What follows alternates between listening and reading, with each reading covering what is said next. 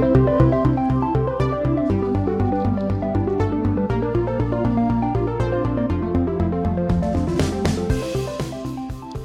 Hello, everyone, and welcome to a very special edition of the IR Weekly podcast here from the Illinois Realtors. I'm Jeremy Geckner, and uh, yesterday was a big day, everyone. It was election time here in Illinois, the primaries for the Democratic and Republican parties, um, and I I would love to talk about it myself, but I am not nearly as good of an expert as the four people we have here today. Um, a packed panel to give you all the information you need to know about all of the elections yesterday, or some of the ones that we want to highlight. So, without further ado, though, let's get some of these uh, people in here. The a team when we're talking about politics here at Illinois Realtors. First off, uh, the v- senior VP of Governmental Affairs, Mr. Greg St. Aubin, the legend himself. Greg, what's up? Glad to be here. Oh, are you? As you can see, the tenor is going to be very fun today, guys. well, we're here. Um, also joining us today, the manager of state government affairs, Mr. Jim Clayton, also uh, Illinois Realtor spokesmodel, right? I think we've decided that. I've somehow coined that, but Yes. it wasn't my choice. Oh, come on now. You, you you do it admirably. Also here in the studio with us, the senior advisor on the government affairs team, Miss Betsy Mitchell. What is up, Betsy? Hey there, I'm getting rested. getting rested. Yeah, it was a very long night. Um, so that's in the studio, but we also have joining us via the magic of Zoom over the interwebs here, uh, Gideon Bluestein, the Senior Director of Local Government and External Affairs. Gideon, how are things up in Chicago?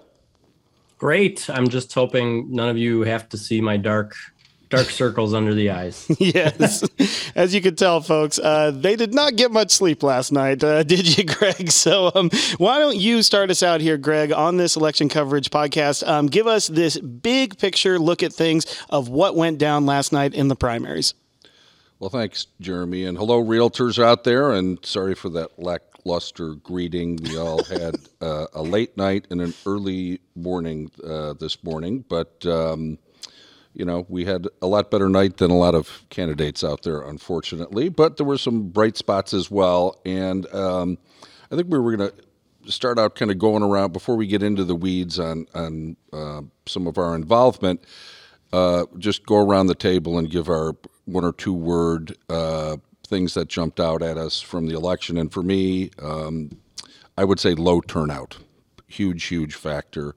It always is in the primary, but I, I think it was particularly with the, the timing of the election, kind of this first ever June uh, primary that resulted from them being late with the uh, census numbers, which delayed the maps, pushed everything back, uh, really affected things, and particularly turnout. You know, you got a got an election when people are on summer vacations and the Tuesday before the Fourth of July. Uh, come on, what did we expect, right? Absolutely, Jim. Well, what uh, what big takeaways did you take from last night? Uh, surprisingly, I thought that more incumbent, incumbents would be successful than they were. Um, I thought it was a bad night for incumbents, and that uh, surprised me a little bit. We did have some knowledge that some would be in trouble or we're going to be closer than we thought, but uh, some of those races turned out not to be close at all. Yeah, absolutely. Betsy, what about you? Oh, definitely the gap between conservatives and liberals is much wider now, much wider than it ever has been before, which will mean during gen- general election day, um, you'll have a much more clear choice. you'll definitely know where somebody stands, I would think. Yeah, absolutely. Gideon, what about you? I just I think I was struck by what a tough slog this entire election cycle was. I mean, all campaigns are a lot of work. They're not a walk in the park, but from gathering signatures in, you know, freezing weather while it's snowing and there's 2 feet of snow on the ground to um, you know, like a 2-week window between between when the ballot was finalized and early voting started. I just think, you know, campaigns, candidates, uh, I would be very surprised if we didn't see uh, a change in the schedule uh, of how these are in the future. Yeah, absolutely. Well, as you can see, there is not much to talk about, everyone, but um, that is, of course, a big lie. But um, all right, so we are going to uh, get into a little bit more um, uh, specific things here. But uh, Greg, I do know that you had some pretty big points that you wanted to get right out of the way here um, when it comes to our election coverage. So uh, why don't you take us away there? Thanks, Jeremy. And we thought it would just be helpful to kind of put things in perspective to, um, you know, give the realtors out there an idea of what our starting point was heading into this election cycle. Uh, yesterday, of course, was the primary election where the Republicans and Democrats uh, parties each pick their nominees that will, as Betsy said, face off against each other in the November general election. So no seats actually changed hands uh, yesterday. This is just the setup for the fall. But it was a huge election day, as you said, Jeremy, for several reasons. Uh, first, it's uh, this is a was a is a once in a decade election year with all of our congressional delegation up for election, all of our statewide officers up, all and all of the 177 members of the state house and senate all were up for election. Uh, they do that every 10 years after they do the remap pursuant to uh, the changes in population that they derive from the census, and they do that so that all of the districts remain uh, relatively equal. And uh, so you had legislators out there um, running in newly drawn districts. Some of the legislators had up to 50, 60% of new area, which was an, mm. another wild card that you get uh, every 10 years. Uh, so we had all of those uh, uh, races at the state level going on, and then a number of local races as well, mainly county board races and a uh, few ballot questions. Yeah, so that's I, it, it blows my mind that it's just like every seat is up for grabs. And so it's like, this is the year you want to get involved, guys, because uh, everybody literally has some stake in the game here. But um, so, Greg, do you do have some uh, general observations uh, before we get into the specific outcomes that we want to talk about? Yes. And I mentioned the statewide officers were all up, uh, most notably the governor's office. And we can talk about that a little bit more in a second because it was a very key race. Mm. But although that's a big race, RPAC stayed out of it for a few reasons.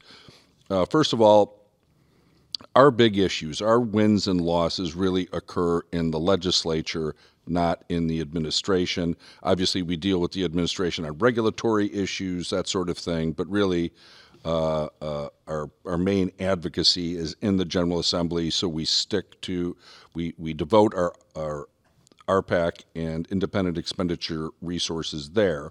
And then, secondly, with, of course, with billionaires literally funding the race on both sides, even if we committed what would be huge resources for RPAC, it would have little impact uh, comparatively. Second, um, keep in mind another thing to keep in mind as we headed headed into this primary is the general fact that one of the peculiarities of our system is that most incumbents go completely unchallenged. Mm. So we think of the fact that all of these legislators were up for election, but in fact, in the Illinois House, 86 of the 118 House members, or 73%, had no primary contest at all, mm. unchallenged. And in the Senate, 46 of the 59, or 78%, had no contest whatsoever. So as we put together our agenda and met with the trustees, we were starting with an agenda of about one fourth of the seats that actually had a primary election contest. Gotcha. So that's that is kind of it sounds unusual, doesn't it? It's just like all the seats are up, but like really only a quarter of them um, are actually contested. Um, and so before that is a great setup for Gideon, who's going to take us through some of those. But before we do that, um, I did want to mention though that of course we stayed out of the governor's race in terms of our RPAC dollars, but um, you know that is still of course the head officer, the head of executive of the state. So is there anything that anybody wants to say particularly about that race?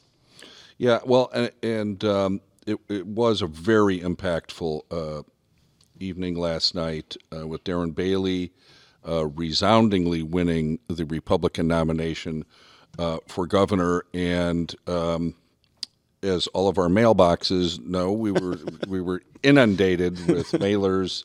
I, I know my, I have a stack downstairs in my office, which is unbelievable of how much mail there was on both sides. And what was unusual with this race is that the Democratic Governors Association spent tens of millions of dollars backing Darren Bailey because they thought that being a you know extreme semi extreme right wing Trump oriented candidate, they thought he would be an easier candidate to contend with in the November election. So they hyped Darren Bailey as as opposed to uh, Mayor Irvin, who uh, was seen as a much more viable candidate uh, uh against Pritzker. And um, so I, I, would say that that tactic worked.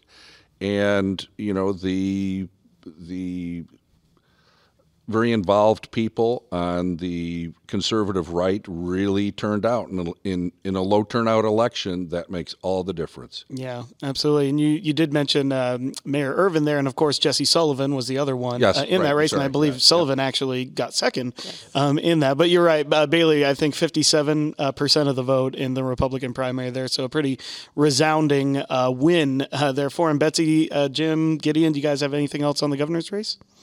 Well, I was just going to add, um, Greg alluded to this, but Governor Pritzker spent close to 35 million against Bailey, and so he and he won. He prevailed uh, mm. on that, and um, and already we know that um, he doesn't have very much money. Bailey doesn't because he spent it all in the primary, of mm. course, as he should have probably. Um, also, Governor Pritzker's already out with a brand new ad attacking Bailey. Very, you know, so it, it's it's going to show over these next 134 days that we have until November 8th that um, he's going to be hit hard mm. by Pritzker. Absolutely. It's almost like he had it ready. yeah, yeah. I'm Jim, sure he had a couple. Jimmy, anything on the governor's race? Uh, yeah, I was um, just a little surprised with the number of ballots pulled on both sides. I mean, I think uh, Pritzker ended up getting around 700,000 votes, and Bailey got around 500,000. But if you combine the ballots and you add them all up, it was about 760,000, um, and only 10,000 difference between mm-hmm. Democrat ballots that were pulled and Republican ballots that were pulled. And um, I, I, was a little surprised at the amount um, that went towards um, Bailey and those ballots. But at the same time, like Greg said, when you have all the difference in the world of one group, that, that conservative kind of um, group showing up, that's going to make the difference. So, yeah, absolutely. Gideon, anything on the governor's race? I don't think I have anything of substance to add. Just you know, you, you can't call them too early. That's yeah, and and one significant factor that that kind of comes out of all of this uh, is that a lot of observers think that um, a lot of the money that would have been there for uh, Republican candidates, not just for the statewide offices, not just for the governor's race, if the chosen candidate, the the the big money Republican players were behind Irvin, mm. and uh, the leader McConchie, the Republican leader in the Senate, and leader Durkin, the Republican leader in the House, were hopeful that uh, the big backers of Irvin would also get share some money in the legislative races and that they would benefit from that. With Bailey being the nominee, all that money just disappeared. Mm. And so that's going to have a big impact on Republican state legislative races. So yeah, that's uh, it's going to be a big well of money that's going to be drying up there. So, um, but we also uh, did. So we mentioned earlier, Greg, that um, there was about a quarter of the seats that were actually competitive um, last night. So uh, Gideon, why don't you take us through uh, which of these races did we Illinois Realtors RPAC actually get involved in? Uh, if if I were to start somewhere, I would just say it's with regard to process. If there's a way to to look at our approach, the the word process just stands out to me. So in, in many cases, it starts very very early in the election season, uh, even before uh, signatures for petitions to get on the ballot are being gathered. Conversations are being had, uh, meetings are being had and in most cases, I would say just about every case, the um, local government affairs directors and the local government affairs committees are screening candidates, sending out questionnaires, interviewing candidates, um, and then making recommendations to the Springfield team and the RPAC trustees about who they really think are the best overall candidates when it comes to um, home ownership, realtor issues, um, advocating for our industry. And then, in addition to that, the State House lobbying team just has amazing insight into how these races are shaping up. they talk to the lawmakers, they talk to non-incumbent candidates who um, I know Greg's phone is always ringing off the hook. yeah. um, and then the the political chiefs for each each caucus. I don't know if people will know this, but each caucus. So um, there's four caucuses. The Senate has the Republican and the Democratic caucus. The House has Senate and Dem- or I'm sorry, the Republican and Democratic caucus. They each have sort of a political chief, and so those conversations are absolutely critical to sizing up what's going to happen. So after that process, the the recommendations on RPAC uh, are made to the RPAC trustees, and, and off we go. Absolutely. And so, uh, Jim, actually, so we came out of the uh, May RPAC trustees primary election meeting, um, and there was really an unprecedented level of involvement that came from that. Why don't you tell us a little bit more about that? Yeah, and that level of involvement is 100% accredited to our members mm. and their overwhelming commitment to RPAC. And we went into this election cycle with a very well stocked RPAC fund. Mm. And um, in conjunction with our staff here, our Springfield team, and the trustees, the trustees really laid out an ambitious campaign involvement program that made the realtors one of the biggest donors in starting off this election cycle. And we came out of that meeting with close to a million in spending in our plan for the primaries. Whoa, that's so one million with uh, six zeros there, right? Is close, what you're talking about. It, yes. that is a big number.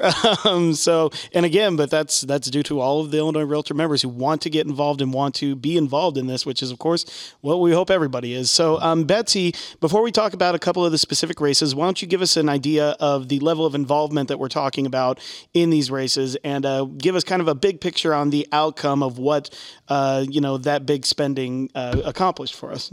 Yes, um, and continuing on pretty much what uh, Jimmy just said, um, the trustees allocated at least $10,000 or more in 43 of the state, house, and Senate races. Mm. So at least uh, you know, 43 people got at least $10,000. So that is a big chunk of those one fourth of the races where there was a, a, contest, again, that, that one fourth group. And we're very happy to report that our candidates were victorious in 37 of those 43 races for a winning record of 86%. Yeah. So that's pretty good. We're pretty happy about that. 86%. Yep. That is a high batting average, folks, um, for all you baseball fans out there. Uh, but, Jim, do you have a little bit more on that? Well, yeah. And to give you just a little bit of insight on our top top races of those 43 races we spend 20,000 or more in 20 of those races mm. and 30,000 or more in 7 of those races and clearly when we get into the races where we are doing high levels of spending those are really the most contentious races. So they're more volatile and, of course, not a sure bet by any means. But we still achieved victory in four of the seven races we contributed 30000 or more for which is a winning record of 57%. So we're, we're swimming in the high ponds here, and we still have a pretty good uh, pretty good percentage here, folks. Um, uh, so now with those stats in mind, uh, in the big picture, uh, that is so helpful. But let's share with the members the story with some of our top tier races. So uh, let's just go around the horn here, and uh, I'll let each of you share a story on a race or two um, that really stuck out to you. Greg, why don't we start with you um, over there? What um, what races and everything stuck out to you? I got to go with our longtime dear realtor friend uh, and colleague Sam Yingling, mm. um, who has been in the House uh, for a long time and just a key, key ally of ours on the Democratic side. A very independent guy, always um, raise, make sure he raises his own money and um, really tried as much as possible to be independent from the Madigan machine. So that gave him the leeway of pulling away from the party line when we needed him. And he's just one of those people that was always there to make a key point in committee, always there to um, talk to other people on the floor about where the realtors were at on something. Mm. Just an invaluable asset. So he chose to run for uh, the Senate seat that was being vacated by Melinda Bush. And uh, what happened there is Melinda uh, wanted a former uh, representative, Mary Edly-Allen, to uh, to succeed her in that, and so she backed Mary Edly-Allen and had her local organization behind her. Um, Senator Bush got um, Senator Harmon, leader Harm, I mean uh, President Harmon's mm-hmm. team to back Edly-Allen over uh, Sam Yingling, which was very disappointing. And uh, because Sam had been had gone against the Madigan machine um, when the initial group of of lawmakers got together and um, began the process to oust Speaker Madigan, Sam was one of those. So the unions were upset with him over that. So bottom line is the Senate Democrats were against him, although they did not overtly spend money. But the, several of the unions went all out against him. There were th- four unions that maxed out, which is about sixty thousand dollars each. Uh, they maxed out for Mary Edly-Allen uh, against Sam. Uh, the teachers union uh, and some of the labor unions were uh, behind Edly-Allen. So it was basically Sam, his organization, and us. and he put up a hell of a fight. Uh, and we were just so proud to be, uh, for that to be really um, one of our top, I would say it was either the top one or two races. Uh, unfortunately, he was not victorious, um, but you know we uh, we do that again in a heartbeat anytime and it's still a victory um, i think for us in some ways because uh, it it really demonstrated to people what we can do when we really rev up the realtor machine. We had everything going there. We had an independent expenditure, which Gideon will talk about in a few minutes, maximum RPAC money. Uh, he was so impressed with our with our mailers there, and we were consulting with him right up until a couple of days ago uh, when he was calling and, and strategizing with us right at the last minute. So, and it, and it demonstrates to people that we stick up for our own and that we're loyal to our allies, and that serves us well going forward in the General Assembly, even though unfortunately Sam's not going to be there. Yeah, yeah. I mean, sometimes the moral victory is what you take, and you're right. A very hard fight, and we are, of course, very, very proud of him. So, uh, Betsy, what stuck out to you? A couple of races there. Oh, definitely um, Representative Curtis Tarver Yeah. from the Hyde Park area. Very much an unlikely hero of the defeat, defeat of uh, rent control back in the day, uh, which we'll probably be facing again here, most likely, uh, very soon. Um, but um, he's he's just a great guy that early on even before I was with the realtors, uh, but working on rent control issues with Greg, uh, we established a good working relationship with him. He is very straightforward when he talks. Um, he, um, you know, and he really uh, had a. In the beginning, it looked a little iffy for him because he was facing a challenge from the left within the Democratic Party, and we have we saw other incumbents uh, did lose uh, to the, the left. Um, but he is there for us. He hosted a uh, Let's Talk Real Estate, which was outstanding. Uh, many people attended that um, hugely successful event, and um, he's there. Um, he's also there with us um, pretty much on the electric car. Uh, charging station issue uh, where he has himself installed an electric car station, uh, charging station, and uh, you know, so he could refute some of the things that's being said by the Sierra Club and, and others. So uh, he- he kind of pops up where we don't always expect him to pop up to be a su- support of us, and so, um, but always very open and honest and upfront. So really. Um, happy that we got in early with him and uh, supported him, and and I'm sure we will continue to support him. Yeah, absolutely. You talked about the uh, Let's Talk Real Estate. I was lucky enough to be up at that one. Um, Greg, you got to speak Yeah. with him there. Very impressed with this guy. Um, you're right. Like, and I think I remember him saying, like, you know, we might not always come down on the same side, but I will always hear you out. I'll always talk it through with you. And it's like And that's. he does. Can you can you ask for any more of an elected Right. official? Um, that's really what you want. And Um, just a real quick side note that's always per- um, very important to me is that personal side of them. He um, is raising his daughter, and he often, uh, well, every week, it, while they're down here in Springfield, he goes home. yeah. He, he, he's a commuter from Springfield to Chicago to be home with his daughter. And that just, to me, says a, an awful lot about somebody. yeah, Indeed. absolutely. I really like this guy. Yes, me too. Me too. okay, uh, Jimmy, what about you? Um, I would say to, I mean, speaking of candidates or uh, legislators that will always hear you out, um, the senator that is in this district here, where our, our building is, is Senator Steve McClure.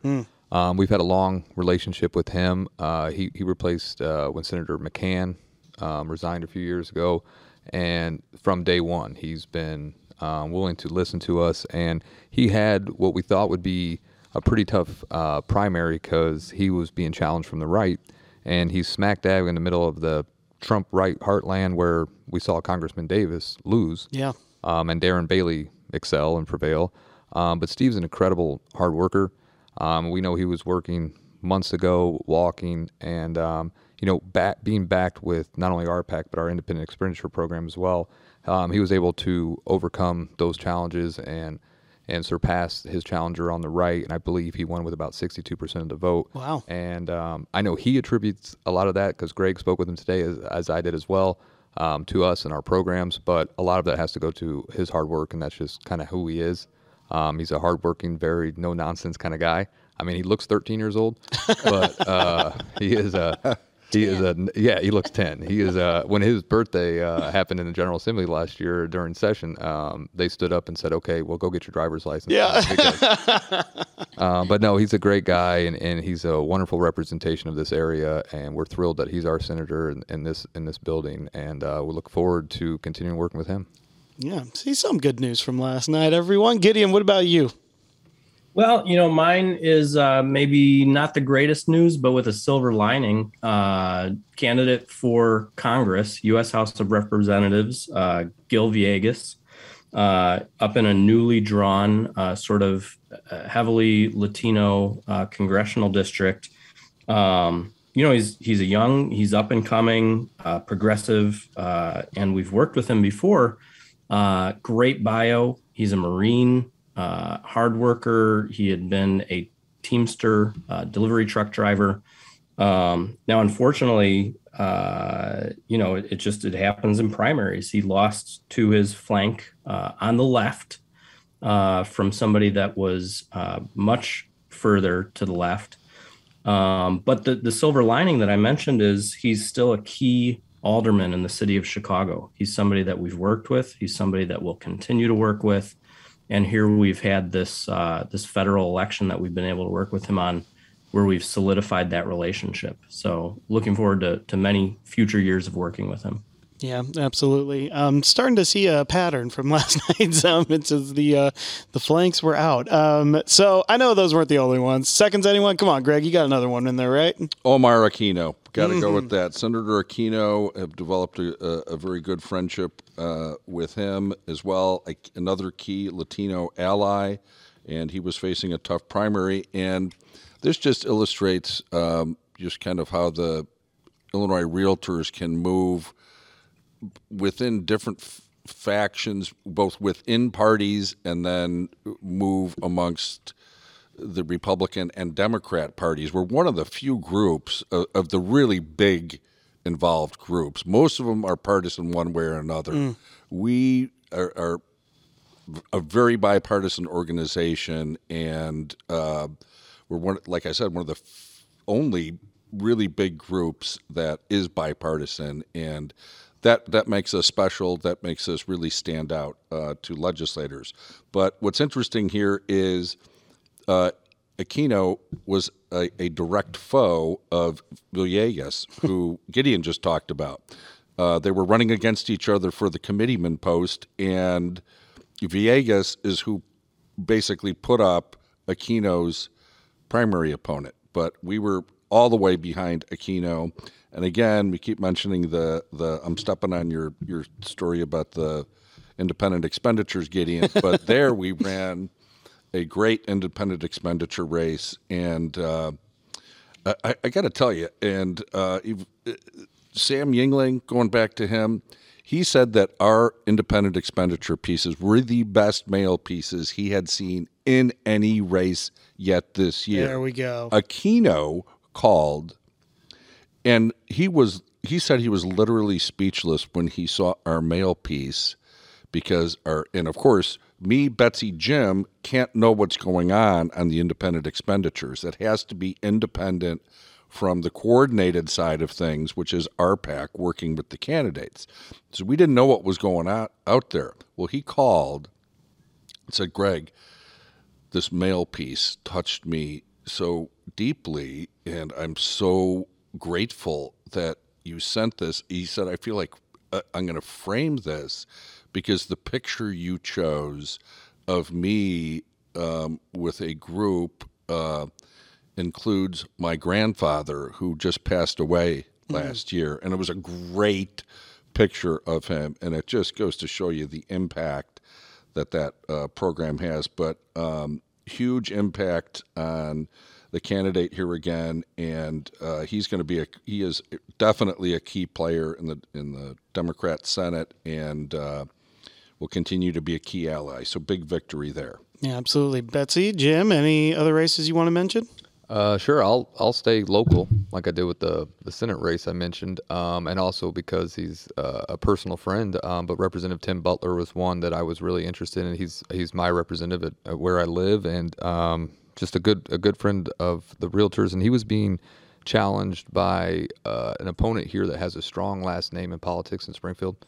Um, it's it's kind of a known last name, so there was some concern, and you know we were able to um, go behind, get behind Tim Butler early. Um, and he's the type of realtor champion that Greg and I were just mentioning earlier during that special session in May of 2020. They wouldn't let people testify in committee. Mm. And so, and due to that, we had a position paper that we had emailed him. And instead of having a hard copy, he stood up on the executive committee floor with his laptop and read out our position paper wow. and even stated, since the realtors can't uh, testify here today, I'll read their position paper. So he's that type of uh, champion for us in our industry, and um, always a guy we can call. Once again, he's a representative of this of this building. Um, so that was one I was very interested on, on not only personal level but professional as well, and, and one that I really wanted to to win, and he did. So awesome, Betsy. Uh, that would be probably sen- uh, State Senator Syverson, Dave Syverson from the Rockford area. Uh, hey. I'm glad to see that the uh, local association up there really came out strong for him. Mm. He came to us early on saying, I have a very, um, it looks like a challenging opponent, someone who is very well known in the Rockford area. And um, again, just like uh, the others, Dave is always there for the realtors, will listen to our side. And, uh, you know, you can always see his mind. You literally see his mind kind of working through it. And, uh, you know, uh, sometimes then he'll come back with you know some challenging questions to us, uh, and we we need to sometimes find the answers for him right away. But uh, he is always there for the realtors. So very happy that he prevailed. Uh, again, a Republican senator, uh, and uh, glad to see him coming back. Longtime ally, and boy, he loves those local realtors. he does. He does, and he knows them. He yep. knows them. Mm-hmm. Oh, there's power there, folks. Yep. Uh, well, uh, we did mention the uh, independent expenditures program, and I'm just a little curious about that. so, Gideon, can you tell us a little bit more about that program in particular? Well, I, th- I think Greg did a really effective job of explaining uh, just what an independent expenditure is. It's you know the the name sort of conveys it's independent. You you are not allowed to coordinate with the campaigns uh, with our PAC. Um, so it's you know if if anybody out there was like where'd Gideon go, uh, the last couple of months. That's because uh, we were working on those independent expenditures. And, um, you know, basically going into it, and I'm going to kind of mirror what, what, what Jimmy had mentioned earlier. The independent expenditures are above and beyond. You're really working on the margins here and focusing on those races that are the most competitive. And so, um, what it what it manifests as is you're you're running an independent campaign in many cases, that's mail because mail is a nice, tangible uh, asset that can be sent out to voters. But then we also supplemented this year with uh, digital ads in many of the races. So um, we also started very early on looking at which races we wanted to target, where we thought we had the most opportunities for success, where people who were realtor champions needed uh, that extra level of support. And we started with some polling and so what we found, just doing sort of a post-election analysis, what we found was that those races they were on the cusp, uh, but you know really we found that our uh, independent expenditures were doing what they were intended to do, which was moving undecided voters to the decided category. And I'll give you just one example of uh, I think it was was it Jimmy that talked about McClure. Um, the uh, race there for uh, Senator Steve McClure when we had polled uh, way back uh, when he started at about 40% in terms of a reelect. And uh, the poll had him coming in after we message tested. So we basically did a, a positive message, asked the voter after hearing that message, you know, where are you at after hearing that message? And he jumped up to 60s uh, in terms of an approval. So we took 43% of those undecided voters and we were able to move them uh, to McClure's uh, camp. The other one that I'll mention, which uh, Betsy had talked about earlier, was uh, Curtis Tarver. Uh, originally in our polling, he was he was actually underwater. He was under 50%, and there was a huge amount of undecided voters in that race. And I think it demonstrates that his strong campaign, but also the supplemental efforts of our independent expenditure were able to help move those undecided voters very decisively towards uh, Curtis Tarver on election day. Gideon, thank you so much for those really concrete examples of the impact that those independent expenditures has. I mean, we're basically running a a and like you said, an independent campaign, just like the candidate is kind of side by side mm. with them. And we're getting really good at it. You know, when we first started out with this program, we were, uh, Illinois was really one of the pilot states when NAR started this program. And we kind of learned as we went, mm-hmm. uh, and it wasn't perfect every time to start out with, but we're getting more and more sophisticated and getting feedback now from candidates that are really impressed with what we're doing. And uh, Gideon and the team just do a great job. And the vendor we have, uh, one of the candidates told me, whoever, whatever vendor you are using, hang on to them. so great job with that, Gideon. And um, and just for the members. Uh, that is not funded with RPAC money, of course. That is funded with separate uh, non RPAC advocacy dollars. And Gideon, give give us an idea of what we spent uh, on independent expenditures in the primary? Yeah, absolutely. So even though it's independent of our RPAC, it does still uh, go through an approval process from members. So the pitch is made to those members, uh, and then uh, they have oversight on that. But in terms of what the spend was on the state legislative races, um, we had a total expenditure of approximately five hundred and eighty-five thousand. On the local races, we had approximately 70,000 total dollars spent. And um, if that seems like a stark contrast, uh, there's a couple of reasons. One, uh, primary reason though is that you've just got smaller districts when you're dealing with local races, mm. oftentimes. Absolutely. Yeah, and so that um, just to put it in perspective, that puts our total political spending for the primary at around 1.6, 1.7 million, which is really impressive. Yeah, I mean, just the number itself, and then also the success rate.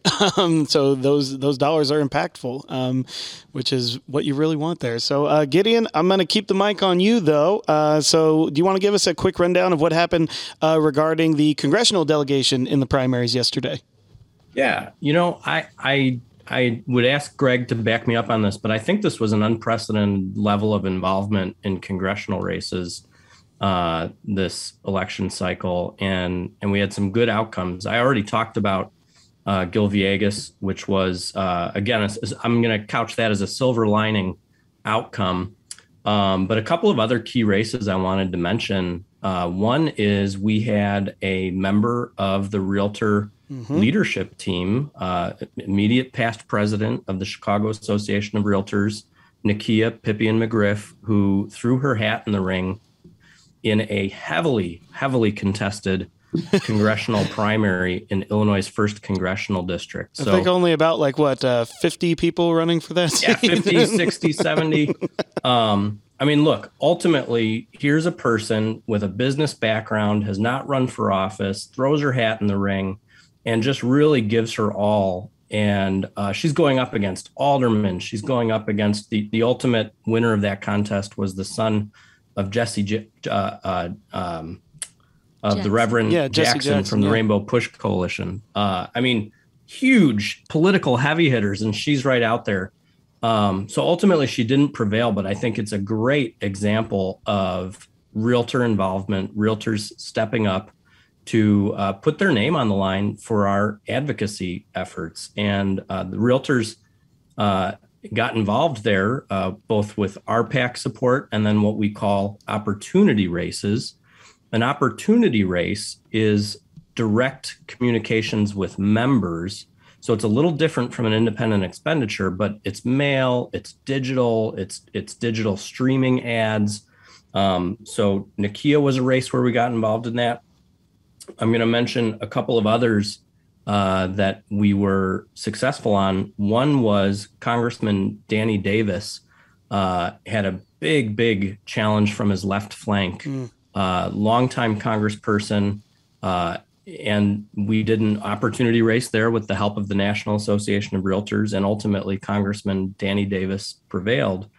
The other one I want to mention, which was a very closely watched race, was um, Sean Casten, uh, and that was uh, Sean Casten versus Marie Newman. Uh, this was a newly drawn district where you had two congressional incumbents facing off against one another, like they were both running for the first time. And we supported uh, Congressman Casten, uh, again with RPAC and uh, Opportunity Race, and he ultimately prevailed over his opponent.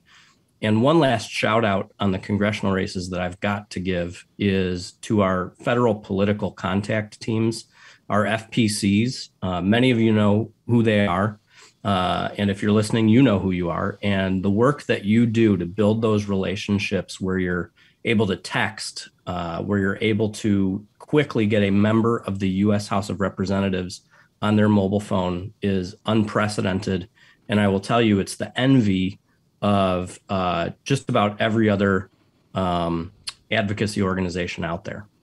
Yeah, absolutely. Well, there was, uh, you know, I don't know if we want to, but I think probably the most surprising uh, result yesterday was probably the defeat of incumbent Rodney Davis uh, in the congressional district. Um, correct me if I'm wrong. I believe the 15th district now is where he was running um, to Mary Miller, a very highly public race. Um, lots of national influences on this one. Uh, do we want to any go around the table here? Anybody want to talk about this race uh, at all and what it might mean? Yeah, Rodney Davis, um, great friend uh, of the realtors uh, in Washington, and um, j- just a, an excellent um, congressional representative. He just very close ties with the local realtors, and just just a real solid member of the community uh, in general. Just a, a re- really um, too bad to lose such a good friend and ally, and it just goes to show you the um, you know that. Uh,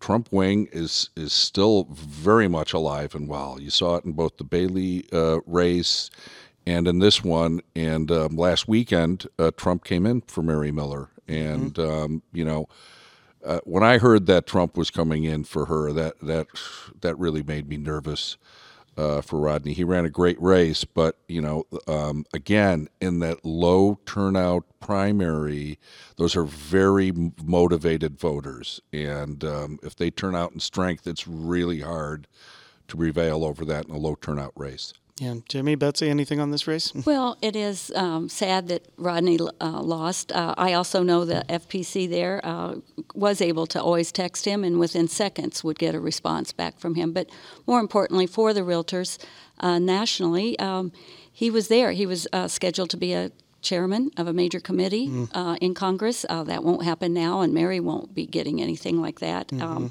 so you know, we lost uh, lost something there, big time, and um, you know, we'll we'll see where that goes. But um, you know, the the big question is kind of what does Mary stand for out there? Mm-hmm. Uh, we don't know if she's going to be a, a, big ally to to realtors. Uh, so have to be getting to know her. Yeah, yes, absolutely. Jimmy, uh, just piggyback off Betsy. It's just the unknown. Um, you know, we knew exactly where we were with Rodney and where you know he'd be on our our issues, and he was always very open. Um, that was the first congressman I ever met um, was was Rodney Davis, and it was like he he knew me for 20 years from the first time I was in his office, and we'll miss him a lot. Um, but as Betsy and I talked earlier, uh, Mary Miller was at every single event possible, even if it was small town Republican event. And with her new district really spanning to the west central part of Illinois, mm-hmm. um, I, I, knew we kind of knew that it was going to be a challenge for Rodney, if not kind of an uphill battle. So we'll we'll miss him greatly, though. Yeah, absolutely. I think you might be one of the first ones I met too. Um, uh, yeah, I have some family friends that are friends with him, and yeah, just a stand-up guy. Um, and It'll be interesting to see where he turns up. yeah, yeah. I, hopefully, he's not done. Uh, well, or or anything, because I think the world is his now, and um, you know he could probably go into anything he'd like to. Yeah, absolutely. Well, uh, Gideon, uh, coming back to you, we did get involved in some local races and a couple of uh, referenda campaigns. Uh, do you want to call it anything of noteworthy there? Yes, absolutely. Um, you know, as was mentioned, our local government affairs directors are fanned out across the state, and they've got those wonderful on the ground connections with local elected officials. This primary election was focused on county uh, elections at the local level. So that's county board, countywide offices. And um, we had great success uh, in many of these races. So, a couple of aspects I want to highlight uh, are Cook County and Will County. And the reason I want to highlight those are uh, we, this election cycle, this primary, really took a um, sort of a county-wide approach to trying to build what I, I what I would like to call sort of a realtor majority.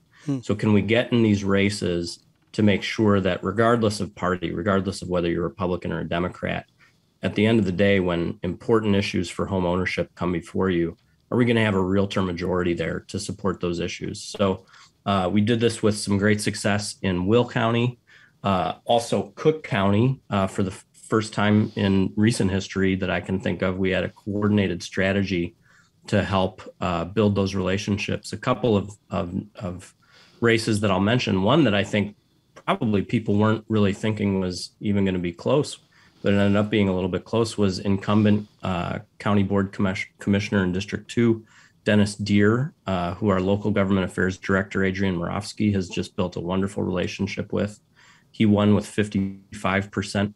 Uh, again, uh, Frank Aguilar, similar situation, incumbent, built a great relationship with Adrian uh, in Cook County Board District 16 uh, one with 54, and then uh, Sean Morrison, uh, the lone r- Republican on the county board, uh, great realtor champion, uh, one with 57%. So we had some good success there, uh, and I feel a lot of momentum going into the general election.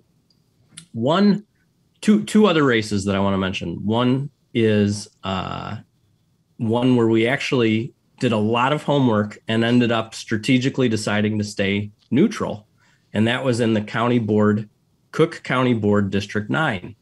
And I can't believe how many phone calls, how many hours, how many how much research was done on each of the candidates in this race. And ultimately we decided, look, you know, we've got friends on both uh, both the Republican ticket and the Democratic ticket. Um, we're going to stay neutral and see how things shake out. And again, talking about that momentum for the fall, you know, uh, I think I think that was the right decision for our members to have recommended. Um, and then finally, another notable where we didn't take a position was the Cook County assessor. So for you know, vast number of our members up in the Cook County region, uh, the Cook County assessor has a huge role in how uh, property taxes are calculated, and uh, the incumbent uh, had a very strong challenge. Our take on this was, you know, let's provide information about both candidates out to as many realtors as possible and let them decide. And ultimately, Fritz Kaegi, who's the incumbent, uh, prevailed uh, with 53% of the vote. Fantastic. Thank you for that update on those local races. So, um, as we begin to wrap up here, uh, this has been incredibly informative for me. Uh, I hope that our members have found the same here.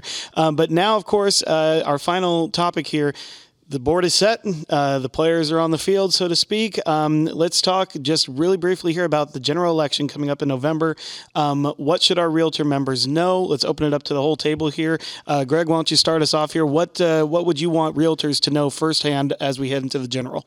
Well, uh, thanks for uh, for spearheading this, Jeremy. And just before we head into that, let me just um, give a shout out to all of our local GADs out there. Mm. Um, just a critical part of our whole political organization here. It really enables us to structure our political operation like you know the political parties do. We've yeah. got we've got a built-in field operation.